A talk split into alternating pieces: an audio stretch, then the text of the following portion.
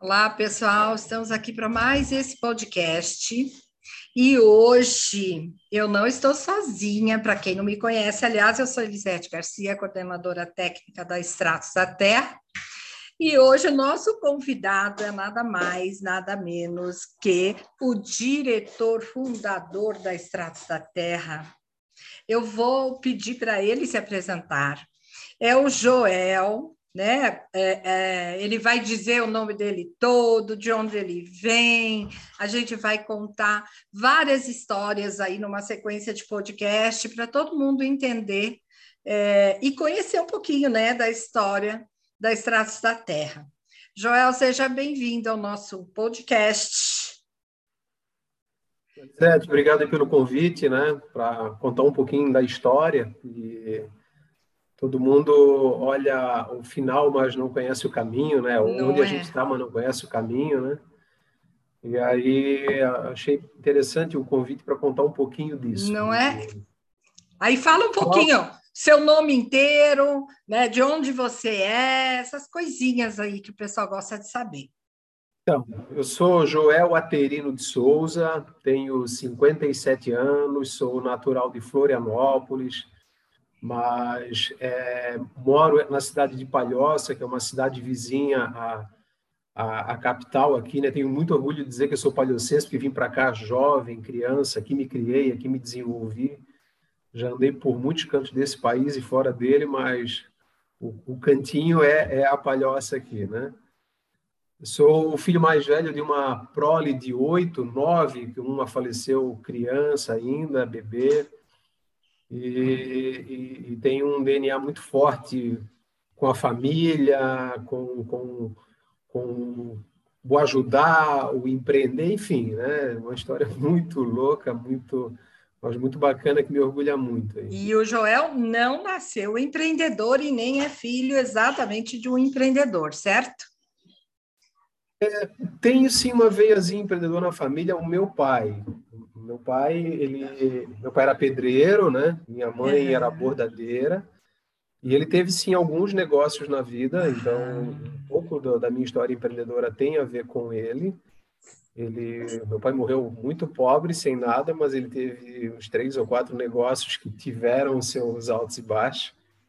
E, o, e, um dos grandes problemas dele é que naquela época não, não existiam as escolas que tem hoje, todo o berço que se tem hoje para empreender, né? Sim. Era tudo feito meio no facão. Ele teve alguns sócios que também não ajudaram muito, mas ele tinha uma veia empreendedora muito forte, sim, muito forte. Ah, que e, legal.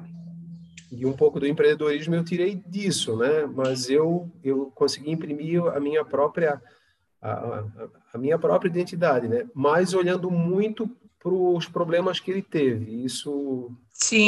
sócios, problemas, enfim, aprendi muito com isso também, que me ajudou um pouco no caminho. É verdade. É porque às vezes as pessoas imaginam que uma grande empresa ela sempre seja herdada ou a maioria das vezes, mas não, né? Tem uma história do Joel mesmo para chegar na Estrada da Terra. Sim, eu não, eu não herdei nada do pai, né? Enfim, ele deixou, herdei sim, né? Herdei, Herdou. herdei uma educação, uma, uma, forma de ser, né? De, de, seguir a vida com ética e com respeito ao próximo e a tudo, isso eu herdei dele e da mãe, que ainda é viva, né? Que está aí com a gente ainda até hoje, que viveu, ela viveu o suficiente para ver tudo isso. O meu pai não me viu empreendendo na Stratos. Ah, ele me viu em outras fases, desde a infância, mas ele já via assim esse esse esse caminhar, esse olhar para empreender, né? Aliás, ele tinha, ele tinha, ele dizia algumas coisas às vezes que ele disse, cara, vai ser diferente, né? Eu acho que ele já entendia que eu não ia cometer. Aliás, a gente comete erros. Eu, eu costumo dizer que o quebrar é mais importante do que vencer. Porque o quebrar te ensina muito, a gente É ali muito. que aprende, né, Joel? É, exatamente. E eu acho interessante isso, isso nas famílias acontece mesmo. Os filhos, eles aprendem muito com os erros dos pais. E empreender, todo mundo erra, né? Não tem jeito. Mas o, o, o Joel, ele se formou, ele foi buscar um emprego fora. Antes da Stratos, quem é o Joel? O que, que o Joel aprontou por aí? Ah, eu hoje sou formado em administração, né? tenho vários cursos técnicos, mas sou administrador. E... Mas eu comecei jovem, eu comecei trabalhando com 10 anos já, hum. justamente por ser uma, um filho mais velho, nós éramos oito, e, e, eu via a dificuldade em casa e sempre tive aquele, aquela intenção de ajudar. Né? E, e eu sempre gostei muito da venda, então eu a minha história de empreendedor ela começa na, na área de venda, e eu comecei vendendo com 11 anos. Então, eu convenci minha mãe a fazer doces, sonhos, né? Hum, e ela chegava em sexta-feira, ela fazia muitos assim, e no final de semana ia vender, adorava aquilo, né? E é interessante que a minha, a, a minha história empreendedora ela não tem muito a ver com querer ficar rico. Aliás, eu nunca tive isso na, na comigo, né? ser bem sucedido foi a consequência do meu trabalho, mas não, não foi a, a ambição principal é, ela foi a consequência do meio, né? Então eu trabalhava para ajudar mesmo em casa, né? Aquilo de levar dinheiro para casa, de, de, de, de, que aquilo trouxesse algum benefício, que ajudava pai, ajudava a mãe. Então eu sempre adorei a venda. E como eu, come, quando, como eu comecei muito cedo, eu já criava. Hoje se fala muito em processo, né? Eu tinha processo de venda quando era moleque. Ah, olha só! Já, já, assim, sozinho, era uma coisa nata sua, Sim, né? Era meu, é. Então, eu, eu costumava ir seguir roteiros para vender os doces, né? Eu passava nos mesmos lugares, eu ia... Naquela época tinha aquelas festas de final de semana em campos de futebol, era lá que eu ia vender mais, porque lá estava o público. Enfim, eu sempre adorei isso, né? É, tanto que é, eu também vendi picolé. O picolé, para mim, é pra, foi meu primeiro negócio. Isso para mim tá... Eu só fui entender que foi meu primeiro negócio depois de muito maduro, já tinha estrado, já estava há muito tempo. Né? Eu lembro que meus primos vendiam picolé e um dia eles não queriam mais vender picolé. Acho que eles foram ser, prestar serviço militar na época. E eu era moleque, tinha 12 para 13 anos. Ah, eles assim, ah, moleque, vai vender picolé no nosso lugar aí, né? disse, tá, beleza, vou vender picolé para por aí. Aí peguei o negócio do picolé, tal, tal. E eles, assim, tipo, vendiam 30, 50 picolé num dia, né? Disse, Caraca, né? E aquilo era pesado, eu era raquítico. É. Mas, bom, se é para fazer isso, vou fazer bem feito. E eu não carregar um, na época não tinha carrinho, era uma caixa de picolé, peguei a bicicleta do meu pai, disse, pai, precisa de bicicleta, que vou vender picolé. Ele sempre olhava assim, esse moleque é meio louco, né?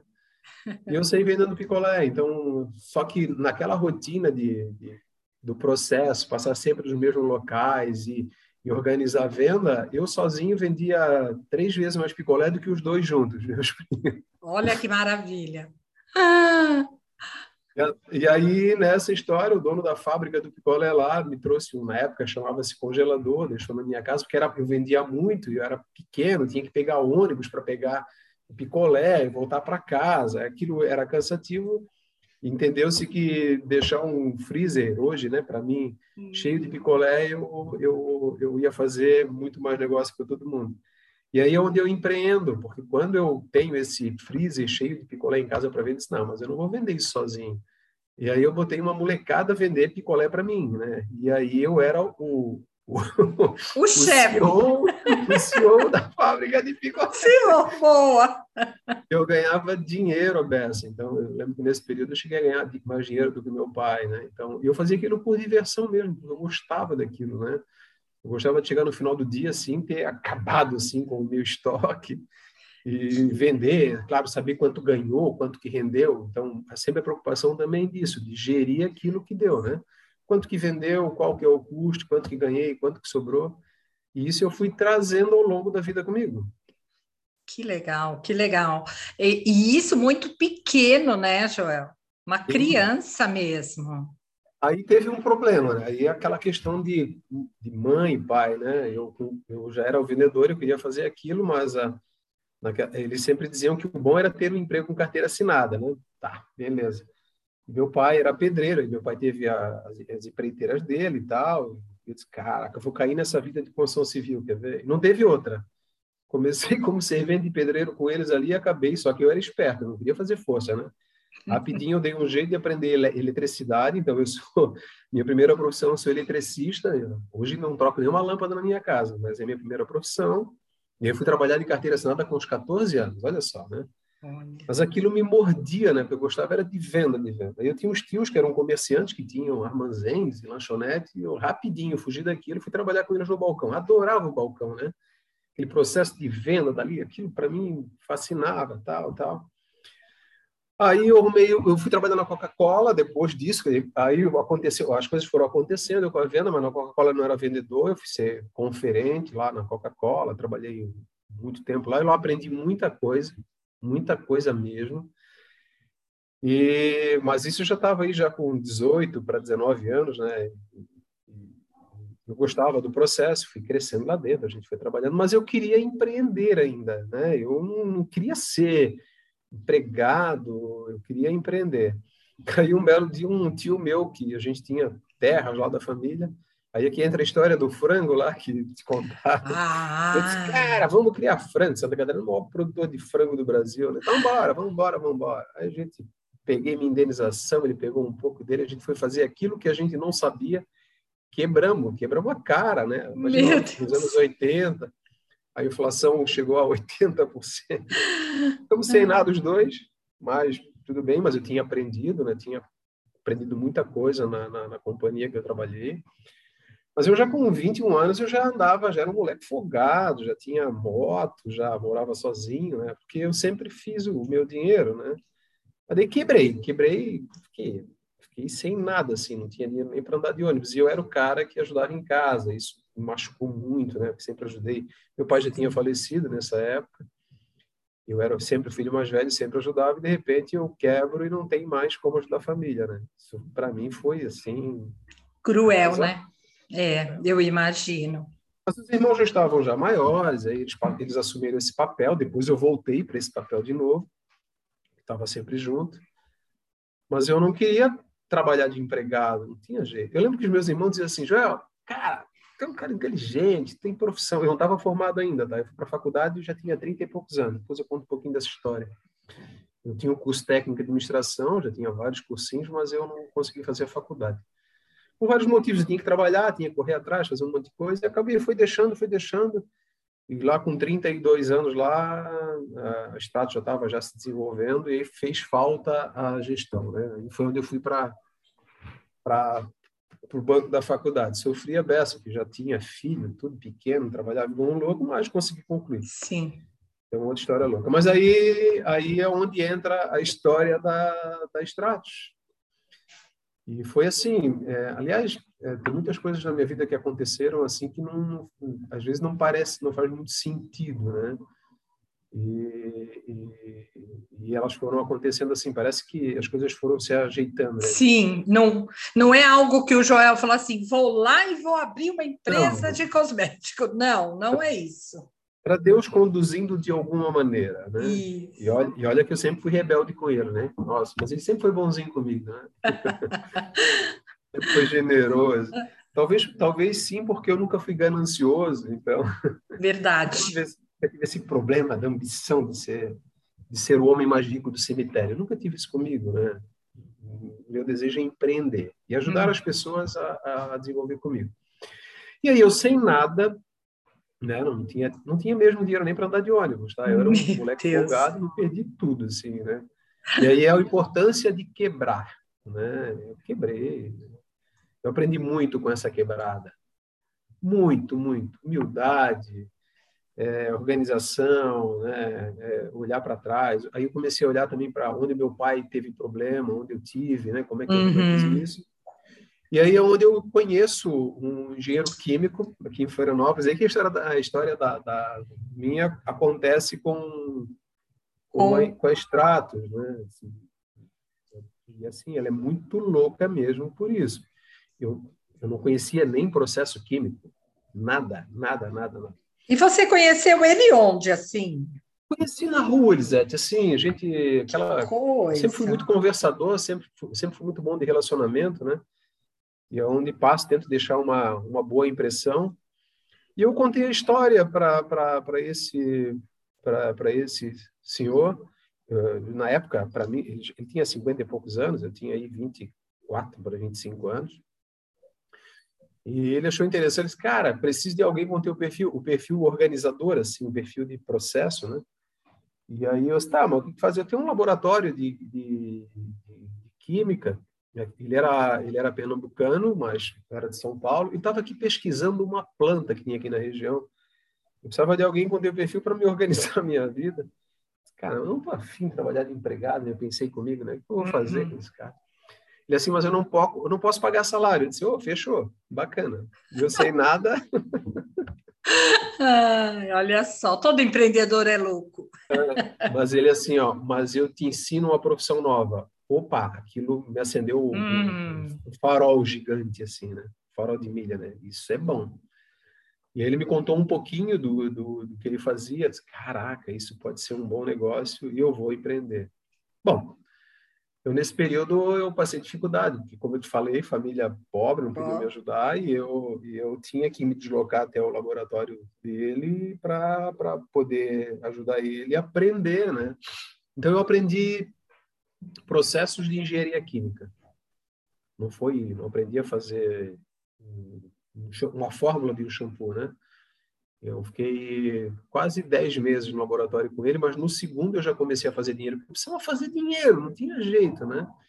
E o pouco que eu aprendi ali naquela época, eu, eu descobri que na região tinha umas lavanderias, aquelas industriais. Eu, pá, isso aqui agora dá para fazer, né? E eu desenvolvi sabão junto com ele para vender na lavanderia, que era para ele poder ter alguma renda, ter algum Olha dinheiro. Olha né? só, que legal. E aí entra a história do vendedor, fiz negócios tal. Até que chegou um belo dia assim, Tô indo embora, ele estava voltando para São Paulo, para Pernambuco, não lembro. E ele me deu um pouco de matéria-prima, um pouco de embalagem, disse, ó, leva os conhecimentos que já tem, já está fazendo algum dinheiro, pega isso aqui e começa. E aí, tá, e agora o que eu faço com isso, né? É onde nasce a empresa, né? E aí, acreditem ou não, eu fui para a cozinha da minha mãe, que é uma, indústria, uma cozinha gigante, né? É. Tem, tem aquecimento água, tem panelas de inoxidável, tem uma série de coisas. Lá. Na época era bem brusco mesmo, né? E aí eu comecei as experiências na cozinha, tá, mas o que, que eu faço com isso, né? E, não, vou fazer shampoo e condicionador. E eu tinha um amigo que era cabeleireiro, eu vou fazer umas amostras, vou levar para ele. Primeiras amostras, cara, isso ficou bom demais, né? Aí levei para ele e tal, tal. Quanto que tu tem? Aí eu, o que dava para fazer potinho eu fiz em galão. Fiz galão de 5 litros de shampoo condicionador, sem rótulo, sem nada naquela época. Imagina lá em 80 e... Imagine. 89. A nem existia ainda. ah, imagine. Eu não esqueço o Léo, Léo, Léo, amigo meu que era cabeleireiro, Léo era muito é. louco o que, que tem lá? Tem tanto disso, tanto disso. Traz tudo para mim. Só tem um detalhe. Eu falei para ele: eu quero que me pague à vista. Dinheiro. Tu é doido, não, eu quero em dinheiro. Ele me pagou em dinheiro. E aí eu tinha um amigo que viajava, olha só, coisa empreendedora. Ele viajava ele, ele para Porto Alegre, ele tinha um caminhão. Naquele dia mesmo ele pagou em dinheiro, peguei carona com esse amigo meu, fui a Porto Alegre comprar matéria-prima, de carona. Trouxe matéria-prima e ali eu dobrei, aliás, quintupliquei o meu capital, né, que não era quase nada. E aí eu começo a empresa assim mesmo, na cozinha, fabricando, entregando. Ficou uns seis meses assim. Entregava de ônibus, depois o meu irmão pegou uma moto, me deu, destruí a moto dele toda, tentando trabalhar. Ah! Graças a Deus ele tem tudo, né? Tá aí, é, meu funcionário. Aliás, eu tenho a empresa, nós somos oito irmãos, e cinco trabalham aqui comigo. Isso é muito interessante você falar, né? porque não é, um, é, uma empresa familiar, mas que cada um tem um cargo, o cargo que quer. Não, né, Joel? É diferente. Né? Não, aqui nenhum deles é, tem cargo de chefia, muito pelo contrário, eles foram vindo à medida que eu fui precisando nas áreas deles, né? São muito bons que, no, no que fazem, cada um. Então, eu aqui tenho o Ismael, que é o que na época me deu a moto lá. Né? O Ismael, graças a Deus, tem tudo, assim. Fico muito feliz, assim, de ter é, contribuído, né? As filhas muito bem educadas. Aliás, todos os meus irmãos, mas aí o Ismael hoje cuida... É o, nosso faz tudo, mas ele cuida mais de logística, compra, né? Então, onde a gente vai, o Ismael é o nosso... O nosso não é nem o braço direito, é o, é o homem de ferro que vai na frente. Tem o outro que é de manutenção, que é o Juscelio. Ele é o nosso MacGyver, entende tudo de máquina e equipamento, então não tem problema na fábrica. Eu tenho a Juscelia, que é que me ajudava na cozinha da minha mãe, está até hoje comigo, então ela faz tudo para a gente aqui também. Aí tem um outro que cuida mais de manutenção predial aqui da, da empresa, que é grande, então precisa. E eu tenho o, o outro, que é o mais novo, mais jovem, que está mais novo da família, que está na expedição. Né? Mas cada um na sua área, cada um uhum. não, não, não quiseram estudar. Como... Certo. e, mas são, são profissionais capacitados né, naquilo que fazem. Sim. E aqui dentro, de segunda a sexta, nós somos o, o chefe e o, e o time, né? E no Sim. final de semana a gente não fala de trabalho, a gente é almoça, a família. Bebe, é a família. E, e qual foi a hora que o Joel saiu da cozinha da mãe dele? Quando você achou que já era tempo disso? Ah, isso foi poucos meses, eu acho que foi quatro, cinco meses depois, eu, eu senti que aquilo era um negócio, né? Não, a, a princípio era experiência, né? E aí eu já tinha juntado um dinheirinho, aluguei uma salinha na época já para organizar, porque tinha que organizar, tinha que legalizar o negócio, né? não podia ficar naquilo daquele jeito para sempre, porque se eu quisesse crescer tinha que teria que ir para uma sala. E aí eu vou para uma salinha de 40 metros quadrados, onde hum. fabrica, e eu continuava fabricando, entregando, fabricando, entregando, cobrando, era fazia tudo, né? Já tinha essa minha irmã que me ajudava, e aí levei quatro anos para conseguir o registro, que daí eu, eu nesse período eu não conseguia, né? Mas eu fui ganhando dinheiro, ganhava muito dinheiro, né? Porque imagina, a empresa era pequena naquela época, era tudo e não existia fábricas aqui de nada. Aliás, a sacada nossa na época, minha na época, hum. é que o vender shampoo e condicionador de galão era muito pesado. Né? Eu comecei nos salões de beleza que ia sempre tinha uma esteticista e eu queria entender aquilo. Sim. E não tinha produto para vender aqui, eu via que elas reclamavam muito disso. Então, caramba, eu entendo disso. Ah, mas nesse período, quando eu fui para essa linha alugada, eu já contratei um engenheiro químico para ser responsável pela ah, empresa. Ah, tá. Aí a, a, empresa já começou a tomar uma forma diferente. Ah, já começou, né? Hoje o Geraldo, que Geraldo já faleceu há três anos, ele teve um câncer, mas uh, nós dois dividíamos a bancada, às vezes até discutíamos sério, ele disse, cara, contigo não dá para discutir muito, porque eu entendia muito do processo, né? E ele era muito inteligente, né? Ele ficou muitos anos com a gente aqui. Era muito legal nós dois no laboratório, que no fim eu não fazia mais isso, mas eu ia até aqui até uns oito anos atrás ainda, eu sentava com ele na bancada e a gente ria das histórias nossas, de quando a gente tocou fogo no laboratório junto. Meu Deus! Mas eu fiquei três anos trabalhando assim, em salas alugadas, até porque daí eu, eu, aí eu comprei, nós compramos um terreno, nos juntamos, eu e a Janete, né? Janete é minha esposa, né? E compramos um terreno, vamos fazer a fábrica lá. Aí fizemos a primeira fábrica, era um prédio enorme, 180 metros quadrados. Na época era gigante aquilo. Né? Ah, pra, imagina quem começou com uma salinha, né? Uma fábrica embaixo e a nossa casa era em cima. Esse prédio, até do lado da fábrica que hoje, está aqui do lado, é uma casa enorme, está ali vazia. Só funciona o nosso centro de, de, aplicação ali, centro técnico nosso de aplicação, mas aqui do laboratório, né? Mas está aqui do lado. E ali eu começo, e foi onde eu já estava tudo encaminhado, eu, eu, consigo o registro, né? o tão sonhado registro da Anvisa, né? que é dificílimo, gente. Foi muito difícil. Foi em 94, né?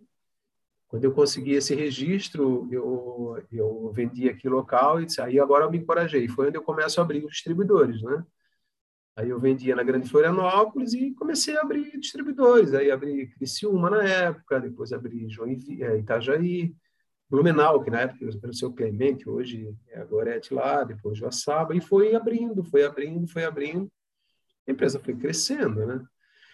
Aí, mas ela, de repente, o prédio de 180 metros quadrados, um prédio gigante, que eu lembro meu conhecido, esse cara até é doido fazer um negócio desse tamanho, né?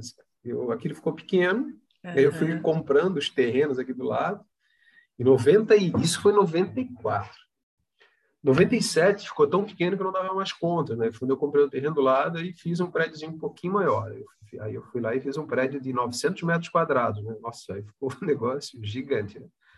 Eu lembro de dizer assim, ah, isso aqui é para sempre, né? eu nunca mais cresço. Né? Passaram-se oito anos, o prédio ficou pequeno de novo. E hoje, quanto tem a, a, a empresa? Quantos metros? Hoje, a, a área, fabril, a fábrica toda tem 3.200 metros quadrados, né? Então, laboratório, está tudo aqui dentro. Já está ficando pequeno. Meu Só que agora não tem mais como comprar os vizinhos, né? Espera eu criava, nós já temos uma área para isso, uma fábrica mais moderna. E assim, hoje eu estou no meio de um bairro e pessoas dizem, ah, a tua, fábrica é no meio de um bairro. Não, o bairro cresceu, é, cresceu ao redor da fábrica. Né? É verdade, né? Mas que legal, olha só que, que história. E assim, nesse meio tempo veio é, casamento, que eu sei que também foi com uma dessas cabeleireiras, né? Que você até. Eu casei com a cliente, né? É, você casou com a cliente. Claro, Aí... nas visitas lá tal, vendia coisa para salão. Aliás, tem uma, uma outra história nesse, nesse meio, é... quando eu fui para a salinha alugada, né? Eu não, eu não, desde o início eu não conseguia viver só da Estratos, né? E eu precisava de mais, de mais, precisava de ganhar dinheiro. Aí eu peguei uma representada. Então aí a, hum. veio a vendedor, né? Eu, eu encontrei aí num, num salão de beleza um dia e eu estava lá sentado, é aquela história do relacionamento. Tinha um outro vendedor que queria entrar, eu falei, senta aqui, começava a bater papo. O vendedor naquela época não se bicava muito, né? Um só olhava para saber que tinha um outro vendedor no local, uhum. ele nem entrava, né? Mas eu nem, não vendia nada para salão de beleza, só vendia, já na época vendia ainda produto para salão, mas aí onde eu desenvolvo as linhas para esteticista, né? Que era creme de massagem. Eu lembro que os cinco produtos eram um creme neutro, um creme com centela asiática e cavalia, que na época era era tudo de bom para todo mundo, né? Top. né? É, aí tinha, aí saiu o, o criogel, que seria a solução crioterápica também, que era na época todo mundo usava, o biosal que temos até hoje na linha, e sai também aí, aí na época usava-se muito creme de parafina, e, nós, e saiu o nosso Atlético também na época, né? O Atlético tem uma história interessante. O Atlético eu fiz com uns amigos meus que lutavam judô na época e para minha mãe que sentia dor, né? Mas eu fiz para doar para eles. Ficou tão bom que eles começaram a falar, a falar para os amigos que eu tive que botar em linha. O produto tem Olha 26, 26 anos. Olha que legal, realmente. Cânfora, mentol. Isso só foi melhorando. Lógico. É, mas aí, nessa representada, é. aí sentei, né? Falei, cara, você onde é, sabe onde é que arrumou o vendedor? Está olhando para ele, né? é doido, vou, é você ter o vendedor, né? E eu só falei para ele o seguinte: só tem um detalhe. Quando a, a, minha empresinha começar a dar mais dinheiro do que ela dá hoje, eu largo a representada. Tu vai arrumar alguém, eu vou treinar. Ele começou a rir, o cara, né? Ah. Como que, cara, tu acha que isso vai dar certo, né? Dois anos depois eu chamei ele para uma conversa. Cara, ó, arranja alguém que eu vou treinar porque já não dá mais, já não dou mais conta, porque aí sim foi onde eu cresci, aí como eu atendia as esteticistas aqui da região, com esse atendimento próximo, é, é, eu fazia visita, porque na época tinham duas, duas marcas aqui na Grande Florianópolis que quem quisesse produto tinha que ir lá buscar, né? Eu não, eu atendia VIP, eu ia nos bairros, eu ia precisar, entregava um pote, entregava dois potes, tal. No fim eu estava já com eu saía de manhã com o fusquinha cheio e voltava com ele vazio no final do dia, né? Eu vendia muito, vendia muito, muito, muito. Havia uma demanda muito grande e não tinha e não tinha fornecimento, né? E aquilo estourou, né? E, e você sentiu lembro... que Oi, desculpa, pode continuar. Eu lembro que nessa época essas duas marcas começaram a me perceber por aqui, né? Hum. E, e, alguém disse assim: ah, isso é fogo de palha, porque desde a gente começou a frequentar a Senac, daqui a pouco se acaba, né? Eu acho que duraram três anos. que eu acabei coisa com elas boa. em três anos. Olha que coisa boa. É, teve um momento que você achou assim, que você estava comentando, né, de Florianópolis, você foi para as regiões em torno, e, e de repente, um momento, você achou que tinha que estar nos grandes centros. Não foi que eu achei, eles foram acontecendo, Elisete. Por isso que eu digo, as, as coisas sempre foram muito naturais, assim, né? Eu lembro que em, 2000 e, em 2095 para 96, a, a fama da, da, da, da, marca ela se espalhou aqui por Santa Catarina, no Rio Grande do Sul, porque as pessoas viajavam muito, transitavam, e aí eh, já existia na época alguns congressos, eu acho que uma profissional falava para outras pessoas, me ligavam, na época não tinha WhatsApp, não tinha nada, ligava, era tudo no telefone. A Janete era cabeleireira e ela passava mais tempo atendendo o telefone que cortando cabelo. Tanto que quando nasceu a Sofia, que é a segunda filha, ela abandonou tudo e foi ser dona de casa e me ajudar também, né? Então, claro. se juntou muito e foi crescendo ali, né? Então, e aquilo era muito bom. E aí houve essa necessidade de abrir é, revendedores nessas, regiões, porque chegou um período que eu, eu acordava de manhã, a primeira carga de produto minha era caixinha para o correio. Depois é que eu voltava para pegar produto para ir atender as clínicas da região, né? E aquilo, claro, já tinha empregado na época, mas eu sempre fui da venda. Eu fiquei vendendo até 2007 na rua. Adorava fazer isso. Aí teve um momento que não deu mais, né? Eu já tinha distribuidores, tinha fábrica, tal, não dá mais, e aí eu passei a loja para terceiros, que hoje é da Morgana, que é minha sobrinha e fui, fui cuidar da gestão. Mas na época que eu fui feliz mesmo, não que eu não seja feliz, mas na época feliz mesmo é quando eu estava na rua. Quando você estava na rua vendendo, entregando, conversando vendendo, com o pessoal. É, adorava fazer isso, né? Adorava. Hoje, hoje a gente se depara com os vendedores de hoje, aí o pessoal só reclama, reclama. A gente vende é um processo, né? Tu tem que é. apaixonar por aquele processo. E quando foi que o Joel resolveu participar da primeira feira, o primeiro evento, assim, né? Com isso... stand. Como é que foi isso? É, se eu não me engano, isso foi, não sei se foi em 99, 2000, que aí existiam as feiras de São Paulo, né? E eu disse, meu Deus, como é que a gente vai fazer isso, né? Eu lembro que a gente pegou um stand de 12 metros quadrados, assim, não dava para se movimentar lá dentro. A gente era esquecido. Então, como era novo, colocaram a gente num paredão lá no cantão, escondido, assim, né? Ninguém abria as portas para a gente. Mas vamos embora, vamos embora. E era uma feira por ano, a gente foi lá e fez a feira, tal, vendemos um pouquinho, mas foi uma experiência boa. E no segundo ano, vamos de novo, vamos de novo, aquela coisa de novo, né? Vamos, vamos de novo. Aí a gente foi pegando gosto, porque aquilo, a, na, aquilo era importante para abrir novos é, revendedores, né? E vendia bem, era uma experiência legal, mas isso já, isso foi, eu, eu não tenho a data exata, eu, deve ter sido 99, 2000. É, eu me lembro assim que foi nessa a ocasião é, que a gente é, não se lembra direito, mas foi aí que a Elisete entrou também na, na jogada, né? É, entra em 2003, 2004, por aí, né?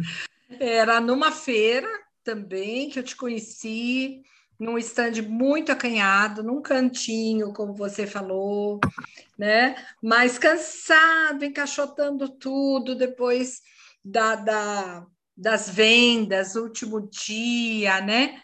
E aí que eu comecei a conhecer um pouquinho da, da Stratos. Na verdade, eu conheci a Stratos por um representante em São Paulo, né? Que não sabia qual era o caminho de uma linha profissional na revenda e me encontrou, e é como você falou, as coisas vão se conectando e quando você vê, está conectado, né?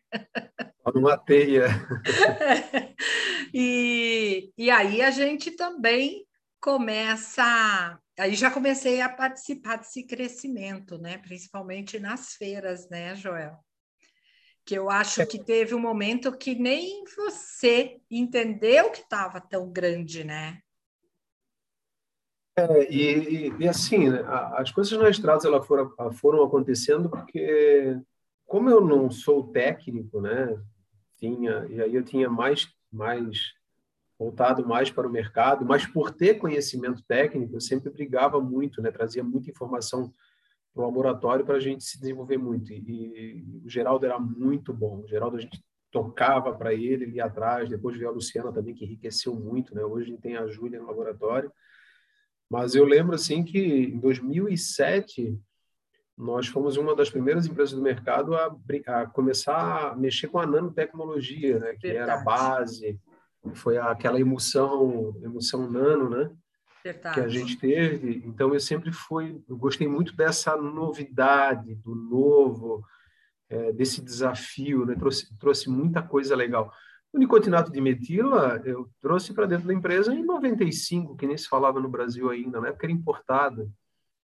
Então, está aí até hoje, né? Não, não, é tão evidência, mas aquilo cresceu muito. Eu entendi aquilo. Aliás, o nicotinato de metila eu tive acesso com, com uma esteticista brasileira que estava trabalhando fora e trouxe essa informação, me disse, cara, vou atrás disso. A gente foi, falei para o Geraldo. Até que chegou um tempo que o nicotinato faltou no mercado e nós fomos autossuficientes. O Geraldo era tão inteligente que ele desenvolveu a matéria-prima. Então, fomos autossuficientes no, no desenvolvimento. Nós colocamos fogo no laboratório, e ele. Ai, mas saiu a matéria-prima. ah, mas é, é, essa coisa de feira, de evento, também é uma verdadeira loucura, né? Ao mesmo tempo do cansaço e aquilo que você falou, quem não é visto não é lembrado, e há uma necessidade de estar ali e mostrar a cara, até por conta que o próprio cliente né, te solicitava. Mas eu me lembro de uma história em que eu acho que ainda não tinha caído a ficha, né? Que a Stratos era uma grande empresa. E nós fomos nós dois para uma feira no Rio, onde no sábado nós ficaríamos os dois sozinhos atendendo, porque a gente achou que daria conta, né? Aí no domingo ia chegar alguém para ajudar. E aquilo foi um marco histórico, porque, claro, que nós não demos conta. claro que a gente quase morreu ali. E eu me lembro de uma pessoa passar, né, um outro empreendedor, e falar assim: Poxa, essa empresa que eu falei que está incomodando. Ah, eu lembro disso. Lembra? Aí caiu a ficha. Poxa, a gente está incomodando. Aliás, já passamos alguma, algumas travessuras juntos, né? Não é? E foi muito legal. o crescimento foi acontecendo e as histórias foram acontecendo, porque para quem até está ouvindo esse podcast, né?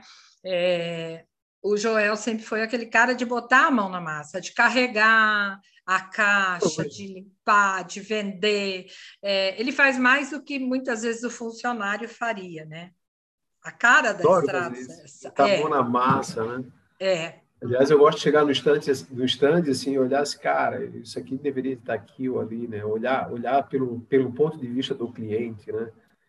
Fazer a equipe. Até porque energia, o time também, quando o time te olha botando a massa, a energia é outra, né? Então, não tem tempo ruim, Sim. é de madrugada, às vezes em voo, está numa viagem. Eu, já aconteceu de, de chegar de madrugada num voo e de manhã tá aqui na fábrica, porque eu adoro assim estar tá aqui. Enfim, e o time todo corresponde a isso, né? Uhum. Aliás, o, a gente, a, nós temos três pilares aqui na empresa que a gente não abre mão dele, né? A gente fala muito dele, não está só na parede. Aliás, nem está na parede, porque está na nossa cabeça e a, e a, gente age como ele é. Que o primeiro é acolhimento, né? Acolhimento é extremamente importante é, para a saúde do nosso negócio. E acolhimento tem a ver com isso, né? Que o sonho não é ser o homem mais rico do cemitério, muito pelo contrário, é contar uma história. Exatamente.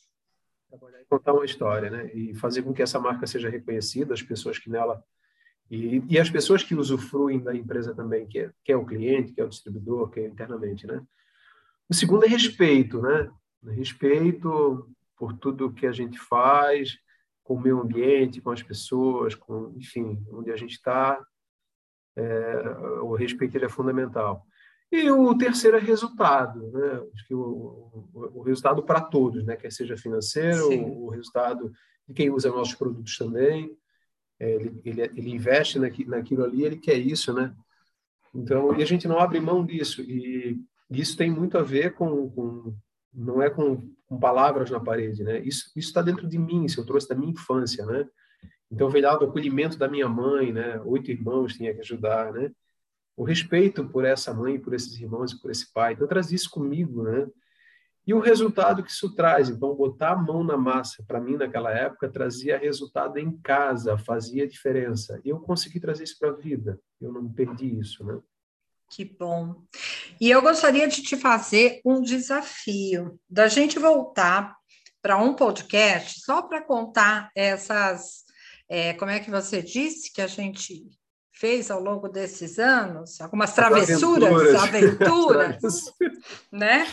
E dá para escrever até um livro, né? Porque a coisa é boa, mas eu te convido para mais um podcast para a gente falar exatamente sobre essas aventuras que o crescimento traz, né? Então, eu encerro aqui esse podcast. É, fiquem ligados, porque a gente vai continuar esse assunto, a gente vai continuar essa história. O melhor da história está por vir, é isso? Exatamente. Obrigada, Joel. A gente vai se encontrar logo mais.